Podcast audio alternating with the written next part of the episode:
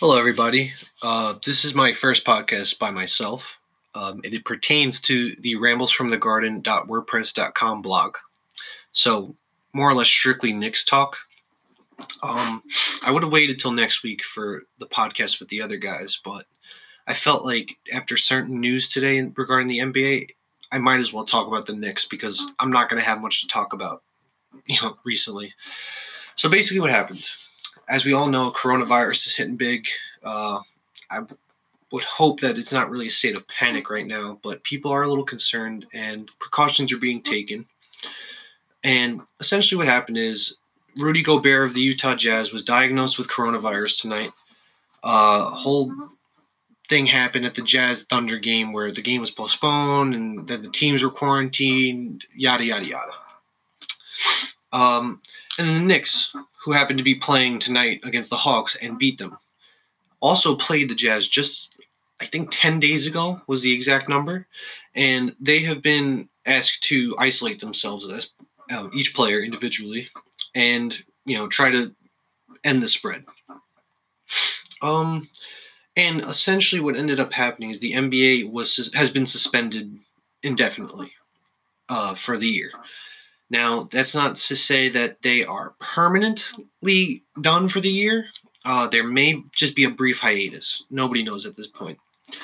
Uh, yeah, they're still working on some stuff. Whatever. Now, the Knicks. Uh, th- there's kind of like a bevy of stuff to talk about here. Uh, the first of which I'm concerned, obviously, for the young guys. You know, these guys are coming in on rookie deals, making millions per year, obviously. So, like, to us, that seems like a big deal. To them, it may not be, though.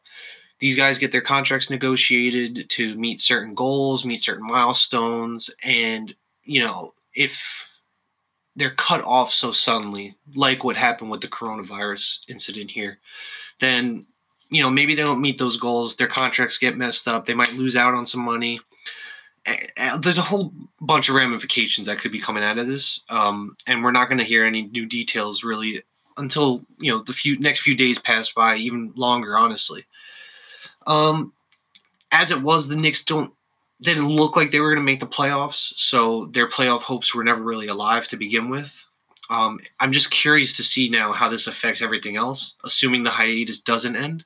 You know, we're talking about draft picks, we're talking about um, free agency, we're talking about, you know, uh, who, who, what coaches and stuff like that. And honestly, like, you know, this could change the course of a lot of stuff going on, especially heading into the summer.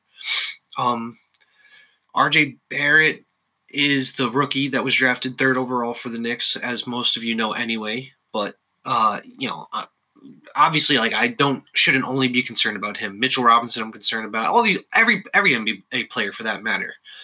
But you know, I'm a Knicks fan. I blog and write about the Knicks mostly, and I talk about the Knicks mostly. And I'm genuinely concerned for these guys. You know, it's a shame that they had to come in close quarters with somebody who was infected with the coronavirus. Granted, it was bound to happen because the NBA is full of traveling, and you know, you, you never know who has it to begin with. So the contact with the virus is bound to happen. Uh, but you know, one of the more alarming things was what I saw reported. I forget who exactly tweeted it out. It might have been oh, it was Adrian Wojnarowski, huge NBA insider, always dropping bombs on Twitter. You know, if you haven't heard his name as an avid NBA follower, then I don't know what you're doing with your life. But whatever the case, he had tweeted that most of the teams in the NBA were in consensus, in agreement, I'm sorry, to postpone or completely eliminate games for the rest of the season if the coronavirus was an outbreak and became serious enough. Uh, me and my buddy are convinced that it's very Knicks for clicks of him to have said this. Knicks for clicks, granted, is a popular term regarding mocking the Knicks because, you know, anytime somebody has something bad to say about an NBA team, particularly the Knicks, they make it known and, like, you know, it's a whole ordeal. Knicks fans get annoyed and, I, you know, I'm one of those people. I start getting toxic and petty back towards them. You know, whatever. At the end of the day, and the basketball is basketball. They win, they lose. Other teams win and lose, whatever the case. So Adrian Wojnarowski tweets that these teams are in agreement mostly to uh, just end the season, you know, postpone and limit games and try to like keep crowds away, blah blah blah. But the only one who didn't, the only team who did not want to maintain the status quo, or did want to maintain the status quo, I'm sorry, actually, was James Dolan. He wanted to continue playing, and oh, the Knicks, sorry. James Dolan is the owner of the Knicks, and he was most likely the one dictating that he wanted to maintain active playing and stuff like that. And it honestly just gives us a bad image as a team. I mean, uh, ultimately, the Knicks gave in and they agreed because that's the most common sense thing to do. But had Dolan honestly enforced wanting to continue playing, considering the circumstances, I really don't know what excuse I could give anybody as a Knicks fan. I would have been embarrassed because I'm embarrassed as it is that they even considered it. But uh, excuse me. Um, I don't know. It, it's just it's an ep- uh, I want to I don't want to say an epidemic, but it's really put into perspective how serious things are. And as I said, uh, me and the guys are probably going to talk about this on the other podcast we do together. But I just needed to do a short, maybe a little bit longer. I don't know. It depends how much more I can honestly come up with at this point. But this this podcast just needed to be done in light of the recent events. Um, I just felt it was very important. You know, I'm concerned about the Knicks. Obviously, I want to see good things happen for them. Like they were on, they just had a couple wins recently, and you know the young guys are playing more. RJ Barrett had an unbelievable game tonight after starting off a little poor. Uh, I don't really enjoy Julius Randle as much anymore, but he had a good game, I guess. Mitchell Robinson had a shot seven for seven from the field, had a nice game. Frank, I think, if I remember correctly, had a nice little performance of himself. Um, hold on, I'm just pulling up the stat sheet. Oh no, I'm sorry. Yeah, he was shot horribly from the field, but 23 minutes. His minutes are up there. You know, he's getting more involved. That's really the most important thing here. Uh, and you know, we're just getting towards the tail end of the season. There were barely 20 games left. I mean, like I said, the Knicks playoffs hopes were more or less gone. There was no hope for them to make it. If there was, it was very minute. And now they just have their season cut short, potentially. Um, Mitchell Robinson is actually one point I'd like to discuss a little bit because he was on the verge of getting the all-time field goal percentage in the season in a season, beating out Wilt Chamberlain, who is a historic NBA player for all reasons. Uh, as of March 1st, he was on pace to beat him. Uh, I haven't really seen like a tracker I don't know how close he is, but essentially what it is is he was going to get about I think he was at 78% shooting for the season and Wilt's was 77% or something for like the best shooting season of all time. And Mitchell Robinson basically just needed a certain amount of field goals to surpass Chamberlain, and he had to maintain that for the rest of the year to beat him out you know, as of right now, he's still above him, but does it really count considering the NBA, uh, the status? Jesus Christ, sorry. The season has been put on hold. I don't know.